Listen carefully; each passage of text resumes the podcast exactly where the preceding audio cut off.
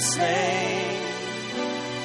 Worthy is the King who conquered the grave. Worthy is the Lamb who was slain.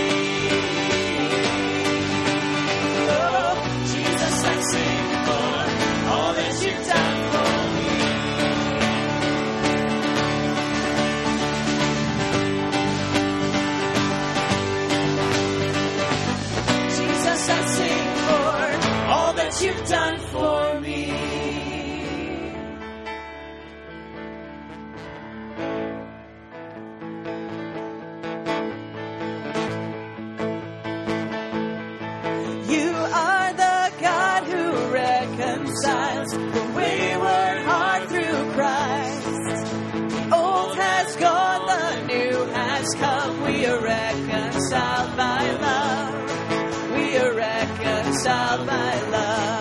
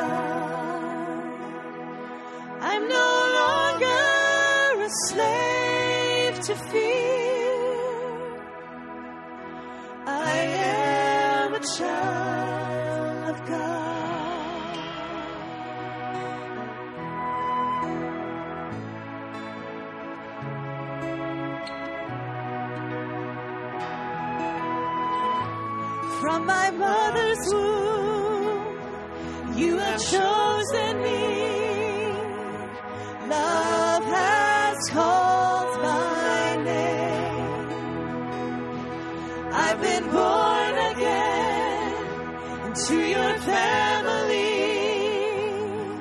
Your blood flows through my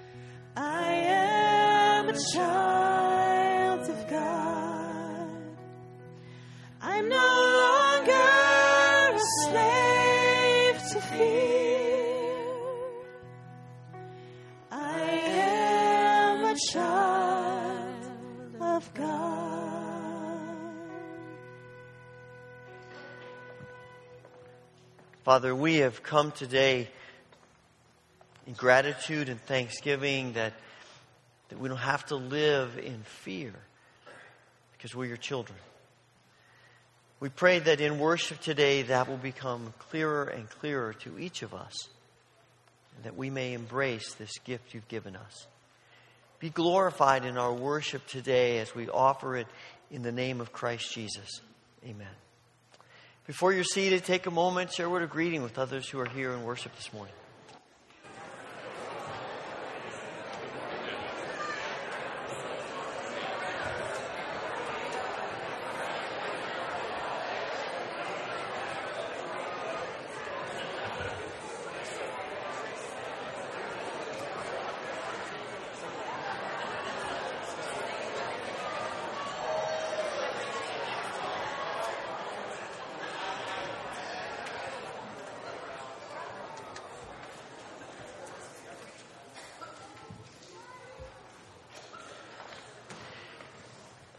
It is great to see all of you as we gather for worship today. Glad that you're here, whether it's just your first time here or you are here regularly. We, we love having you here and uh, gathering together in worship.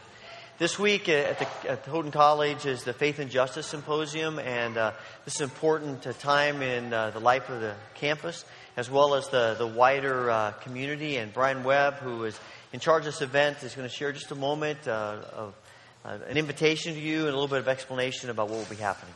Good morning, everybody. I'm going to try really hard not to say good morning, Fillmore Wesleyan Church, because I give the announcements at my church in the morning, so I'm just going to get it out of the way so I don't accidentally say it. But excited to be here with you this morning. Uh, as Pastor West said, uh, this coming week is the sixth annual Faith and Justice Symposium up at the college. Every year, this is an opportunity for us as a community to engage in an important issue of justice, not only something that's important to society uh, at large, but also something that's really important for our faith as well. So, we explore the topic through several days of speakers and activities, and just wanted to give a, a real quick rundown on some of the highlights coming up this coming week. The theme for this year is loving our neighbors, immigrants, and refugees. Though honestly, that last line of that song I feel like could be the theme too. I'm no longer a slave to fear, I am a child of God. Um, we could have easily made that as well. But the symposium starts on Wednesday with Jenny Yang. She's the vice president for advocacy at World Relief, uh, which is a great development organization that advocates on these and other important issues as well. She'll be speaking in chapel on Wednesday. On Thursday evening, we'll have a music and art event in the Campus Center Lounge. Uh, that's going to involve a lot of Houghton students, both from this campus as well as from the Buffalo campus, coming down and sharing their stories uh, particularly students who come from immigrant and refugee backgrounds, uh, sharing their stories and their music as well. We have several students who will be sharing music from different cultures around the world. We're going to have a participatory art project that you can engage with, as well as an art auction and, uh, and numerous other activities as well. And Friday, we'll have uh, another chapel speaker. Danny Carroll is an Old Testament professor at Wheaton College will be speaking, and then Friday afternoon we will have workshops, 1.30, 2.45, uh, including a workshop. Uh, some of you may know David Drury with the Wesleyan Church will be coming to present workshops as well on what the Wesleyan Church is doing to engage with this issue. And then we'll be closing out Friday evening with a film uh, called Documented, which chronicles the real life story of a Pulitzer Prize winning journalist who outed himself as an undocumented immigrant. Uh, chronicles his journey as an individual and uh, his experiences in that respect. A full listing of schedule and details can be found on the Houghton website. Just go to the website and search for Faith and Justice, and you can find plenty of details there, but hope you'll be able to join us for that. Thanks. Good morning. Our Wednesday night program is scheduled to start this Wednesday. Um, and we're very excited about it. We have lots of fun things we're doing this year, but we do not have enough volunteers, and we won't be able to have the program without volunteers. Um, in the Christian Education Building on the first floor, we have a sign up schedule. I just need you to come for an hour and play with kids. There's no prep, you're just hanging out.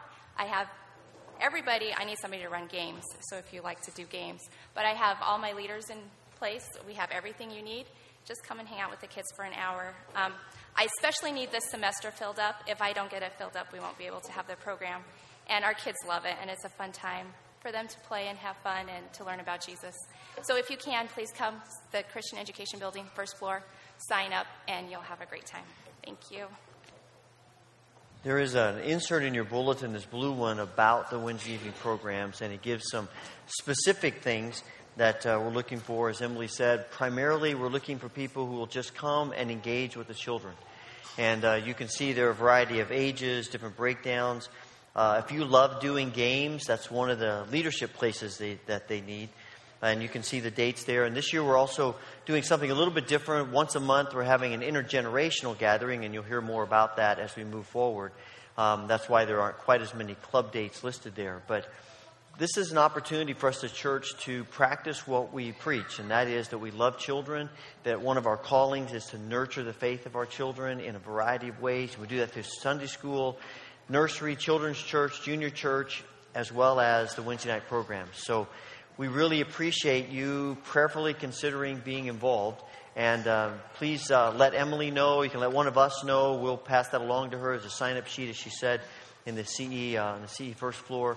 Um, thank you in advance for helping to make this, uh, this Wednesday night program a viable program for our children. And I think we'll all gain from serving, uh, as Jesus says, uh, in some ways, the least of these. So easily, uh, people who need us. And so this is an opportunity to do that.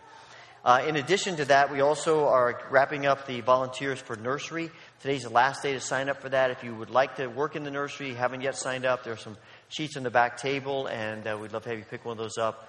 And uh, again, you can uh, give those to uh, one of the staff people, or you can run it over to the office. That the schedule will be made tomorrow.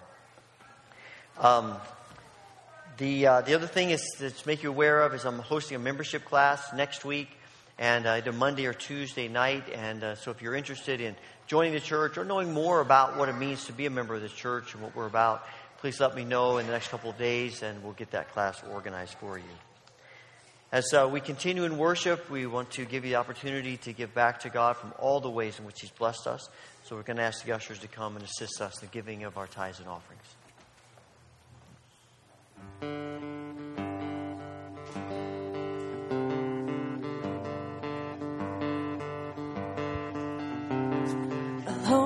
my sorrow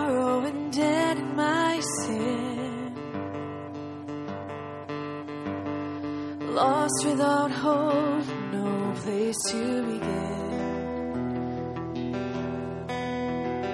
Your love made a way to let mercy come in. When death was arrested my life began.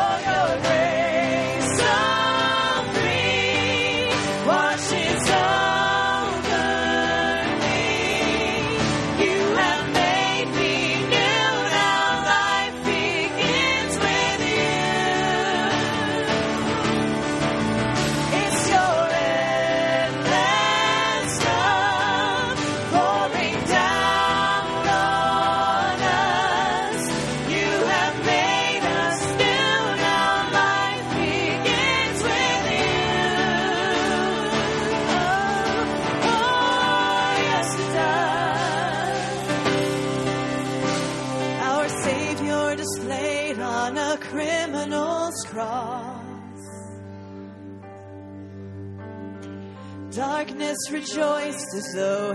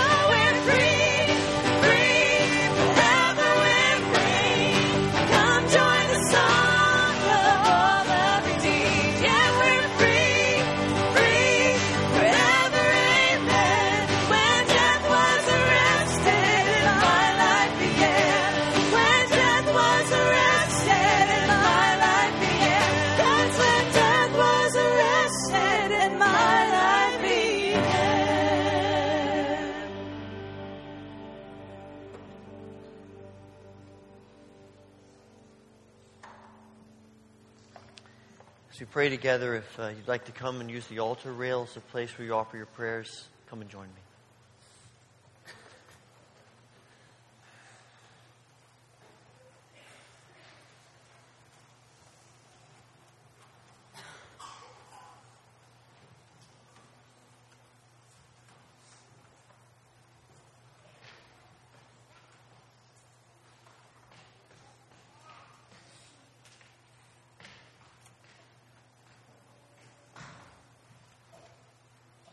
Father, we come to you today in gratitude for um, all of your blessings,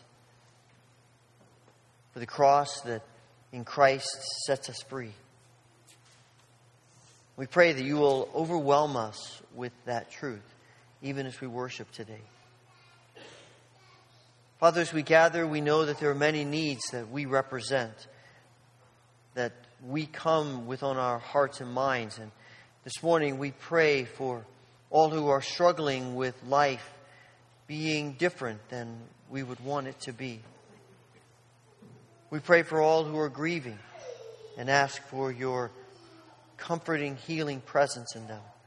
We pray for all who are struggling with illness and sickness and pain and ask for your healing grace in their lives. And we pray today especially for Mildred Berry and Doris Esepian for Blanche Weaver and Tammy Dunmeyer and Luke Heisinger, for Wade Marsh, for Sheldon Emerson and Bob Jobert, Laurel Bucher, for Bill Getty, for Warren and Ella Woolsey, for Phil Muker, for Mike Raybuck and Bev Retz, and for Micah Christensen and Linda Roth, for Dick Gould and Emily Cricklar, and for others who may be on our minds this morning. We feel the burden of their struggle or perhaps our own struggle. We pray for your healing grace. Father, we pray that you will continue to work in our homes, bring reconciliation where there has been division and fracture, bring hope where we may feel a sense of despair about life and circumstances, and give us grace to see you in the future ahead, that we may find it difficult to experience and trust. Father, we pray that you will fill us with compassion for people in this world who are hurting, often from circumstances that are out of their control. We pray, Father, for, for those who serve you around the world. We think especially of believers in post Christian Europe who are, are sharing uh, the love of Christ with new refugees from various places, including the Middle East. And as new churches like the New Wesleyan Church in the Czech Republic, that, that they will be places of hope and healing, places of grace and mercy to people who feel perhaps hopeless. We pray, Father, for our brothers and sisters throughout the world who, who live every day with, the, with opposing religions that. Uh, that are so much more visible and, and are so much a part of the culture in which our brothers and sisters live. They not only face threats, but just the, the pressing of, of the cultural dynamics of living in some countries of the world, and particularly in West Africa. We pray for endurance and grace and strength, even in places where the church is a great major- minority. Father, we pray for refugees around the world and ask for your grace upon them. And even this week for the Faith and Justice Symposium, as we, as we think about immigration and refugees, that you will continue to soften our hearts to their great need. We pray for those who are recovering from recent disasters and even terrorist attacks. And we pray for racial healing in our nation and the nations of the world and that we would be at the forefront of being agents of healing. We pray, Father, for the ministries of this church.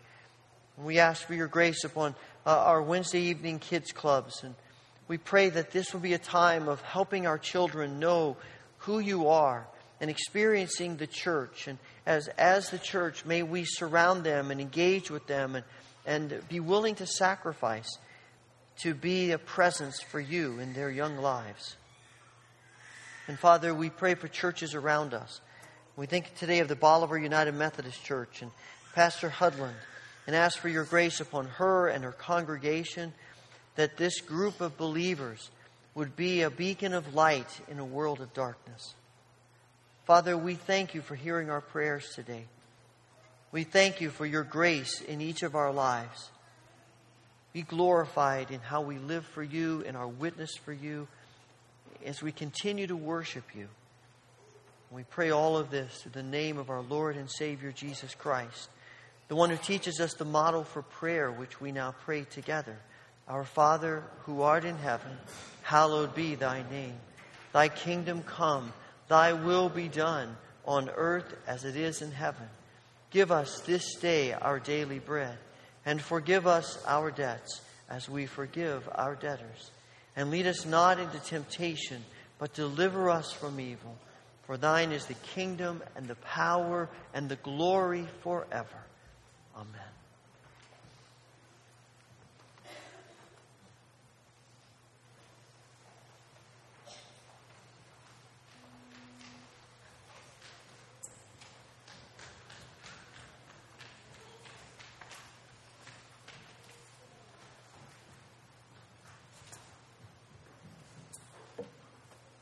Just a reminder that after uh, the scripture reading, children can be released for Children church.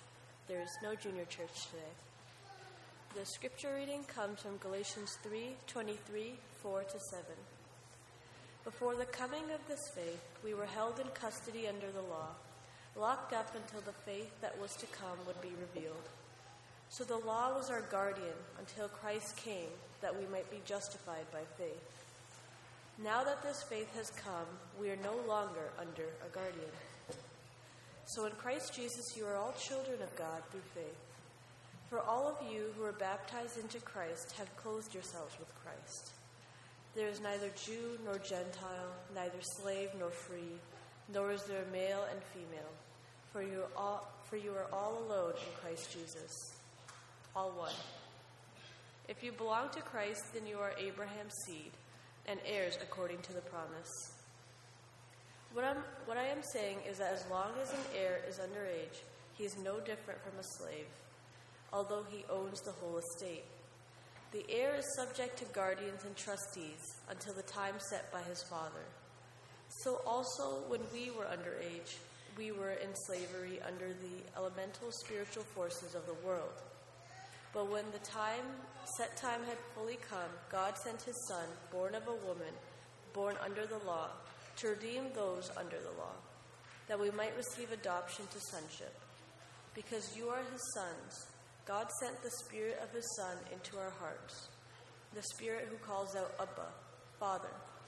So you, no, you are no longer a slave, but God's child. And since you are his child, God has made you also an heir. This is the word of the Lord.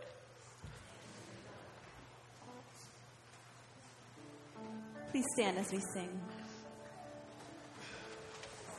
Blessed assurance, Jesus is mine.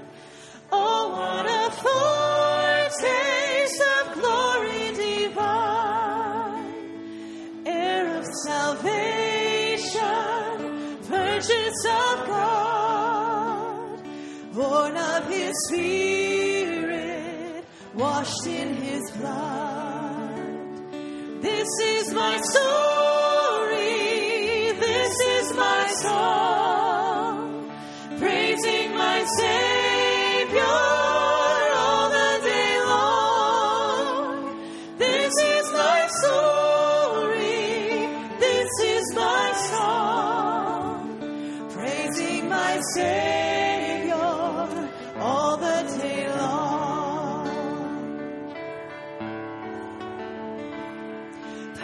perfect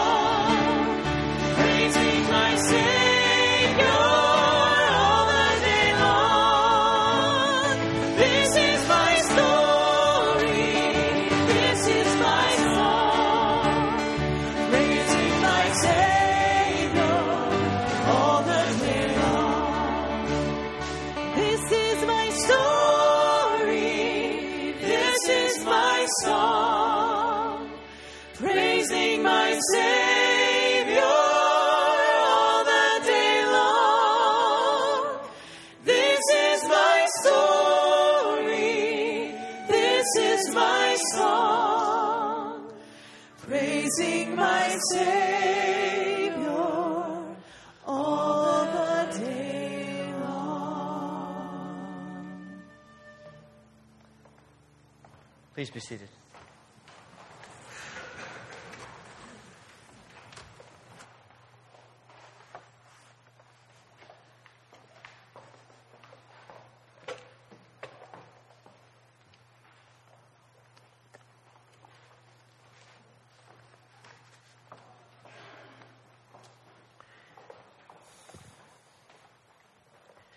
Identity is important to all of us.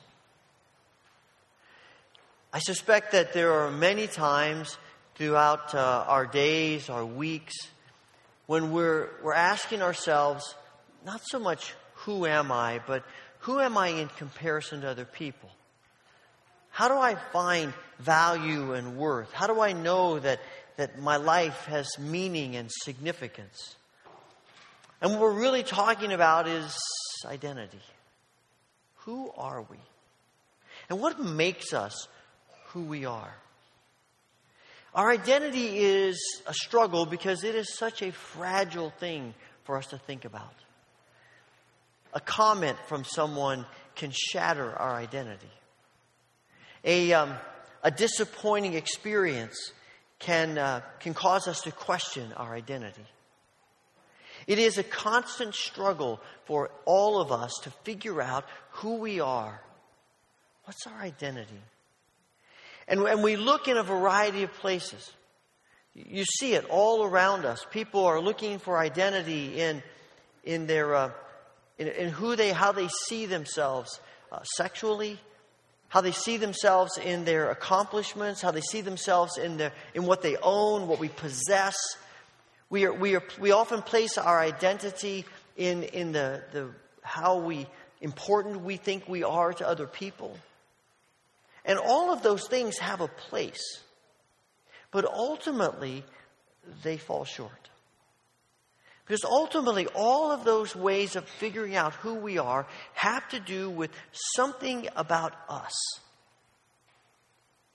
And when we read the scriptures, we find that true identity is found in God and how God sees us, God at work in us. And this brings us to chapter 3 of Galatians. And as it begins, we didn't read all of it, but as it begins, Paul says to them, What is wrong with you? He says in one of the translations, Who has bewitched you? Who has cast a spell on you? Who has tricked you? That you now believe that your identity is, no, is in what you do as opposed to who you are in God. He says, You started out. You, you, you started out with things right. And you started out recognizing the power of the Holy Spirit in your life and the Holy Spirit identifying who you are in God. But somehow you've allowed that to be twisted and turned back to who, what you do. And a couple of times in this, in this chapter, he calls them foolish. And he says to them, It is foolish to think that you can find your identity in anything you do, even something that might be as good as the law of Moses, as opposed to the gift of the Holy Spirit whose desire is to bless you, whose promise is to set you free. Instead of being chained to the law of rules and forms and structures. Because here's the thing, he says. He actually says in verses uh, 10 and 11 that if you think that way, you're under a curse. Paul uses really strong language here with, the, with these people, and in this letter, about as strong as he does in any of his letters, because he's so concerned about the direction their life and their decision is taking them. But he says, You are under the curse if you think the law is going to give you your true identity. Because if you follow the law, you have to follow all the law. And he says, I don't know of one single person who can follow every single letter of the law.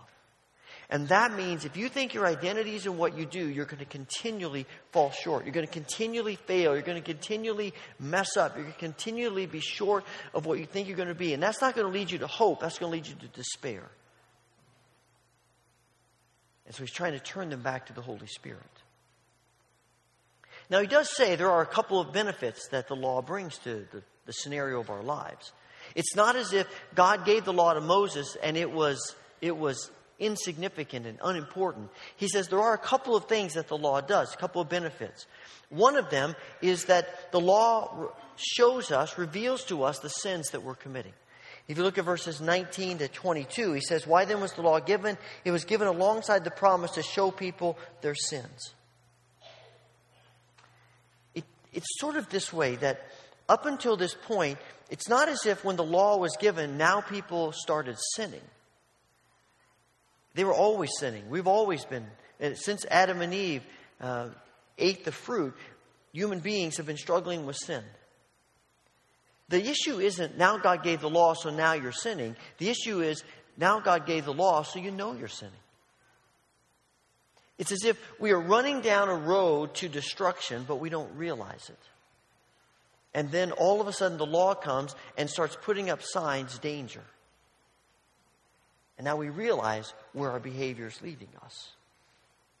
I was reading something this week and they said, suppose you lived in a state where they had no traffic laws at all, and people kept having accidents and damaging their vehicles and hurting one another, and all these tragic things are happening because there are, there are no traffic laws. And no one can really be held responsible because everyone's just doing what they want to do.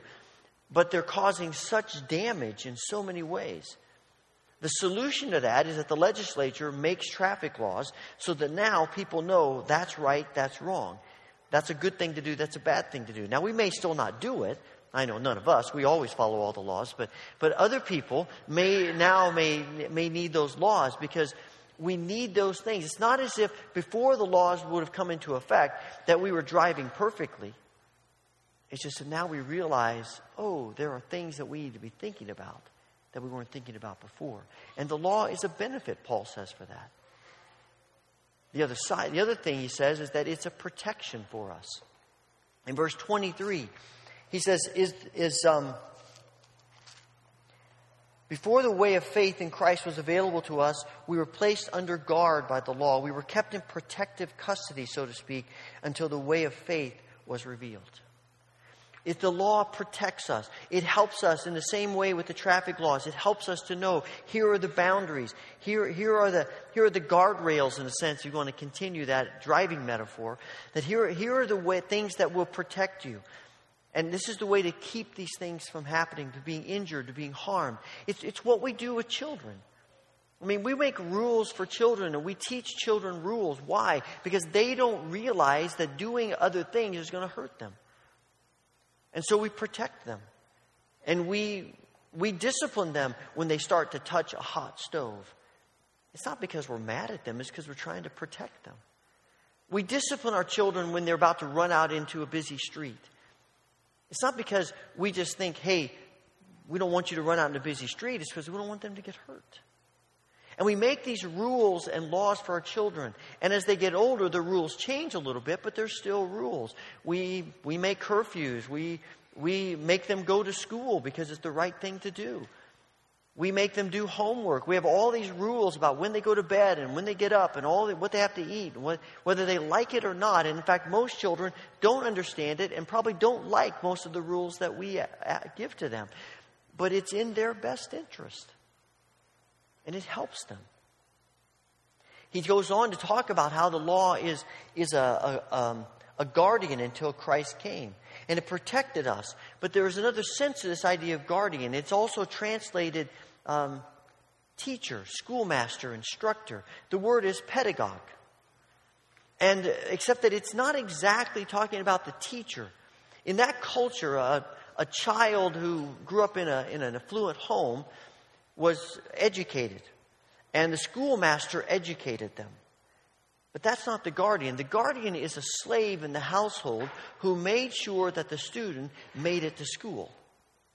The, the, the, guardian was the one who said, when they got home, do your homework. The guardian was the one who said, go to bed now because otherwise you won't be ready to learn tomorrow. The guardian was the one who kept the child on the right track, not the one who taught the child. And Paul is saying this is one of the benefits of the law. It keeps us on the right track, it moves us in the right direction, it, it, it helps us as children. But the law has limitations. Because the law is really about people who are spiritually immature. The Holy Spirit, one of the blessings of the Holy Spirit, he tells us, is to move us from immaturity to maturity. Moving us, as he says in chapter 4, from being having a mindset of slavery with God to a mindset of being children of God. It is moving us from immaturity to maturity. I think we often have a mindset that the most holy people are the people who know how to obey the rules best. Paul is saying the most holy people are the people who are so in tune with Jesus, they don't need rules anymore. I know we're sitting there thinking, oh, wait a second, we need rules. Yes, we do, because none of us have reached perfection. But the goal of maturity is not to help us obey the rules better. The goal of maturity is to live in such a way that we don't need the rules anymore. That's what happens when you move from childhood to adulthood. As our children get older, the rules change. We lessen them. We, we don't need to tell them, don't touch a hot stove. We hope by the time they're teenagers, they've learned that lesson. Though we probably all, even as adults, have burns on our fingers and things when doing crazy stuff like that, right? But, but we, it's not the rule, it's just that, that we don't know that we shouldn't do that. We just learn to do it. And it's not so much about rules as it is relationship. I, I was thinking about this, this dynamic of uh, for, for some of you who may be college students or others of you think back to a time when that was the case for you, when you, the, the difference between being a high school senior, the summer of your high school senior year, and your relationship at home to your parents, to going off to college and then coming home for Christmas break for the first time. I mean, I vividly remember how difficult that was because I had now spent three months living on my own, doing what I want to do, when I want to do it, how I want to do it, with whoever I want to do it.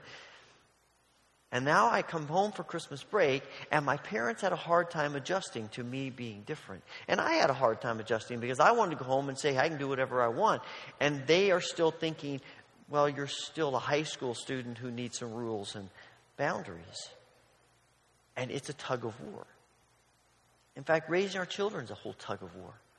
We're continually trying to figure out how much we let go, how much we release, because ultimately our goal is not to keep our children under the rules. Our goal is to let, let them be free. You're teaching your child to learn to walk. We're doing that with Emma right now. She wants to hold our hand most of the time, and it gets so from hand to one finger, you know, as you progress. And, and it's, it's cute, and we like doing it, and we're glad to help her. But our end goal is not that we would get, she would get to high school and we'd still be walking along with her holding her fingers, right?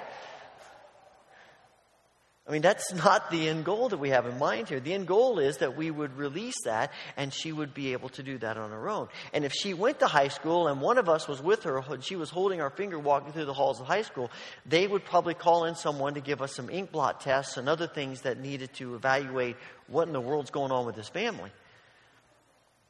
That's not our goal. And it's not God's goal that we live by these rules that helped us when we were immature. God's goal is that we would be set free from the need for rules. Because our hearts are so turned to Him. That we live in this freedom of, of relationship with God that is not based on immaturity, but on maturity. And the Holy Spirit does that. It's one of the great, what's the freedom of the Holy Spirit? It's setting us free. And when that happens, it changes our identity. We become different people. And we see people differently. And that's why when you get to the end of chapter 3, he says, There is now, therefore, through the Holy Spirit, no longer Jews or Gentiles, males or females, slaves or free. We see each other not through the class structures that our culture creates, but as all of us as equals free in Christ. There's a Jewish prayer that often the men would pray that they would say, Thank you, God, that I'm not, that I wasn't born a Gentile, a woman, or a slave. And you can see some of that mindset creeping into the Galatian church as these, as these uh, Jewish people from Jerusalem have come and try and are trying to, to get them to see life through that lens. But that's, those are rules. And rules always bring about divisiveness. Who's in, who's out. Who's good, who's bad. Who's more worthy, less worthy. More valuable, less valuable. More significant, less significant. When you look at this list of people that he gives here, these categories of people, you can see in that culture, that society, a, a, distinction between those who would be considered more significant and less significant. And Paul is saying, in the kingdom of God, when the Holy Spirit comes upon us and we start becoming mature people, those divisions disappear. There's equality, not divisiveness. And isn't it interesting that he throws in here this idea of not just about Jews and Gentiles, which the whole discussion up to this point has been about, and the rest of the discussion will continue to be about, but he not only talks about Jews and Gentiles, he talks about males and females and people who are slaves and who are free. And I think the reason he does that is because more than likely this language was a part of their baptism ritual in the early church. That when a person came to be baptized, they made a declaration that through the Holy Spirit in my life and Christ in my life, I no longer see people with these categories. I see them the way Jesus does. That we are all equal in Christ. That we are all equally valuable and significant in Christ. And it changes the whole dynamic of how the church operates. And far too often, the church has been locked into these same kinds of categories of divisiveness and, and judging people. And we make value judgments about people based on even things like this nationalities, races, gender, what people, occupations, education. We have all kinds of ways in which we divide people. And that's not what the kingdom is designed to be. That's the result of sin in our lives. What Paul is trying to say, let's when the Holy Spirit is a part of your life, when the Holy Spirit changes you, when you live and your identity is in the Spirit, you want to go back to the way God intended it in creation, and that was male and female. He created them equal together. And races equal together and other classifications equal together. And it's not as if those classifications disappear. It's not as if now we're, we're, all the same. God, I think the sameness must bore God because He has so much creativity about all that He creates. It's just that who we are, how, all the things that differentiate us are not ways of making us less or more valuable. They just bring, they just bring diversity to our unity. And that's why he talks about baptism here. When we put on the clothes of baptism, we are asking God to give us his eyes, his vision, his focus, his understanding through the Holy Spirit. But it's not just about how we view other people, it's how we view ourselves. Because too often the church has sent a message to different categories of people you are less valuable. I talk to people all the time who struggle with being less valuable. And something someone in the church has said, a message that the church has sent, and typically it has to do with one of these categories, has ingrained into our minds, our psyche, our understanding of who we are, that we are less valuable because we aren't this, because we don't do that, because we aren't there. And that's not of Christ. Because what Paul ends up saying as this, as this section comes to an end is that when you boil it all down, we're children of God. When you boil this thing down, he's saying your identity in Christ is rooted in the fact that you are children of God, sons and daughters of God. And no one who is a child of God is less significant than anyone else, less valuable, less important, less loved. Historically, we have had a, a struggle of, of seeing God in one of two ways, predominantly. That God is a primarily, the image of God is Him as a judge, or God as Father. And they are both images that we see in Scripture, no doubt. But when, when our primary, predominant image of God is as judge, we typically then to think of our lives in legalistic terms. And the law comes back in, and our relationship with God is Am I doing enough? Am I doing the right things? But when our primary emphasis of God is Father, then it becomes about relationship. And I, and I do what I do because I'm loved. Because I love my Father and because my Father loves me. And in those moments, we cry out, as Paul says, Abba, Father. And sometimes that is seen as sort of a, a, childish, sort of almost childish gibberish about God, Dada. And there maybe is something to that. But I think it's so much bigger than that. I think it is this intimacy of relationship that comes about when we are mature children of God. And we can cry this anytime because we are children of God, but ultimately, God is looking for a relationship with us that is mature. And we can have the kind of dialogue in prayer. We can have the dialogue through the scriptures. We can have the dialogue through our conversations with God of honesty and trust and openness that isn't based in rules and forms and structures, but is based in love and grace and ultimately in faith.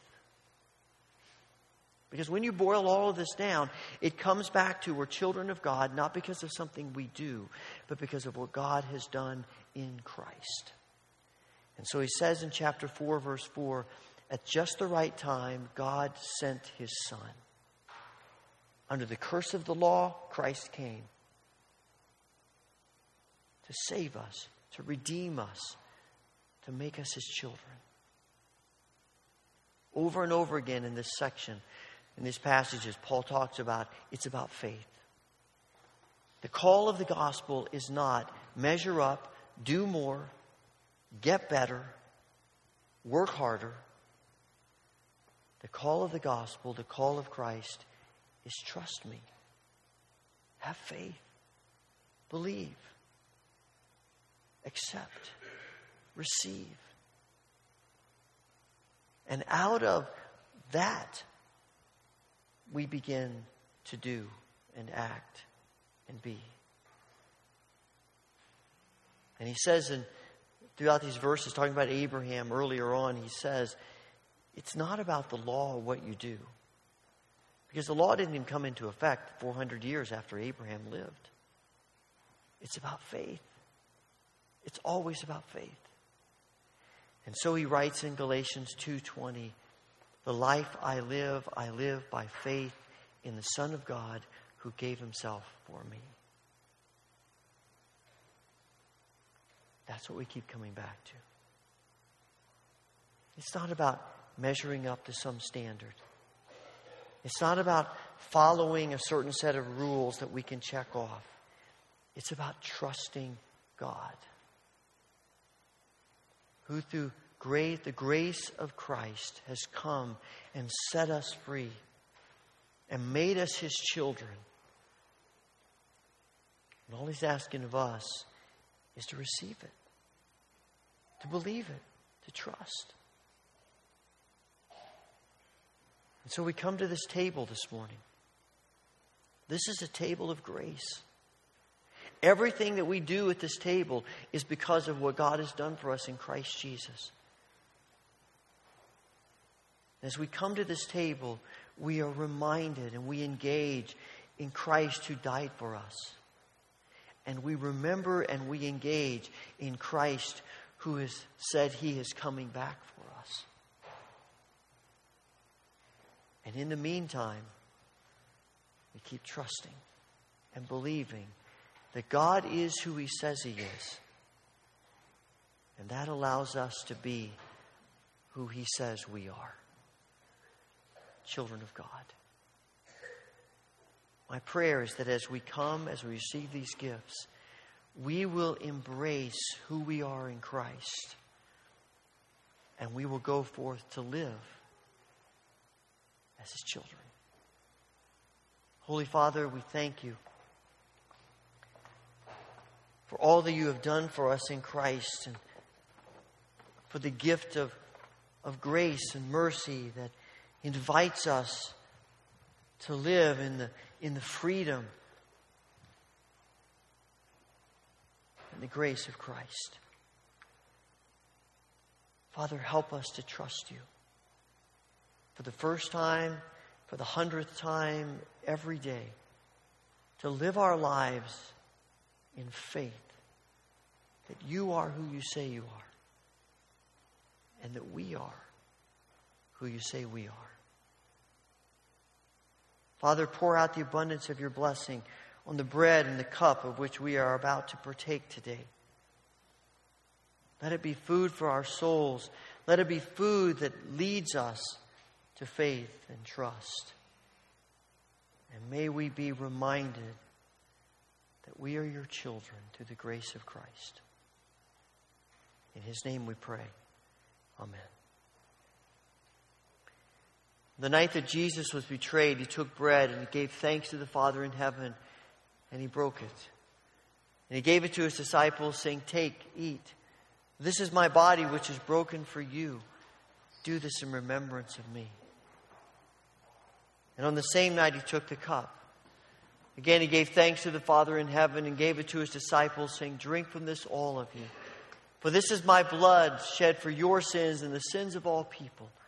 Every time you do this, do it in remembrance of me. As you're released by Rose this morning, come to the front, tear off a piece of bread, dip it into the cup, eat it, and then return to your seat by the outside aisles. If you'd like to stay and pray at the altar rail, it's always open. If coming to the front is difficult for you or you simply prefer, we have a tray of bread and cups. We're happy to serve you in your seat. Just let the usher know as your row is released. And I have gluten free wafers and cups here. If you'd like those, just let me know as you come forward. I always like to mention that we practice open communion at the Wesleyan Church. It might be the, the first time you've ever worshiped here. But if you come today with your heart open to God, with a, with a desire to, to know your identity in Christ as His child, come, receive these gifts, our gracious, loving Heavenly Father.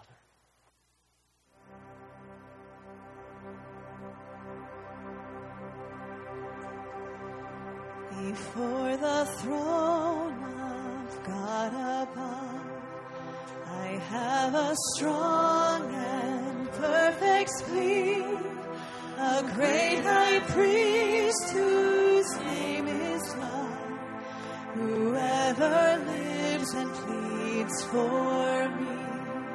My name is graven on his hands. My name is written on his heart. I know that while in heaven he stands, no tongue can bid me thence depart. No tongue can bid me thence depart. When Satan tempts me to despair and tells me of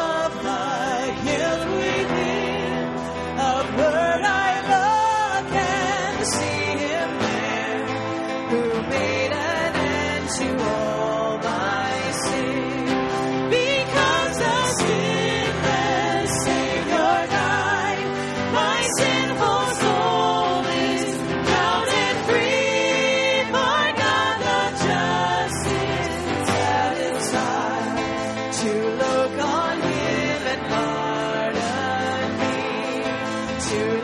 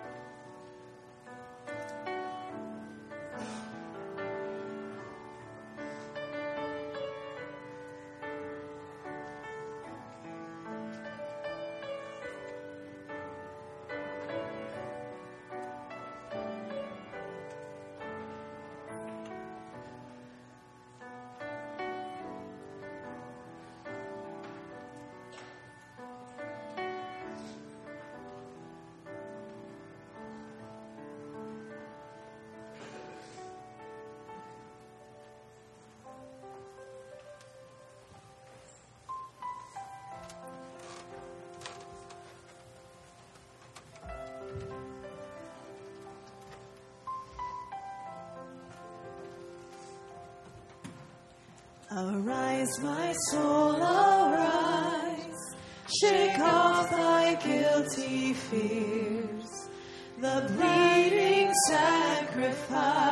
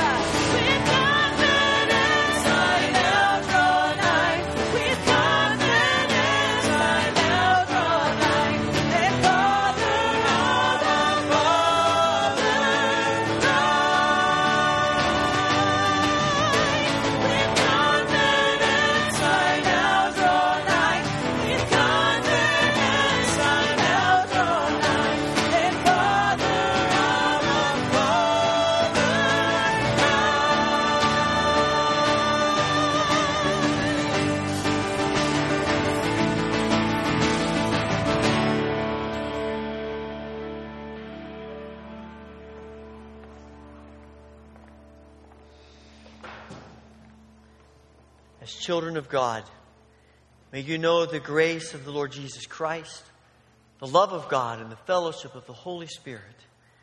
Go forth to live in your inheritance.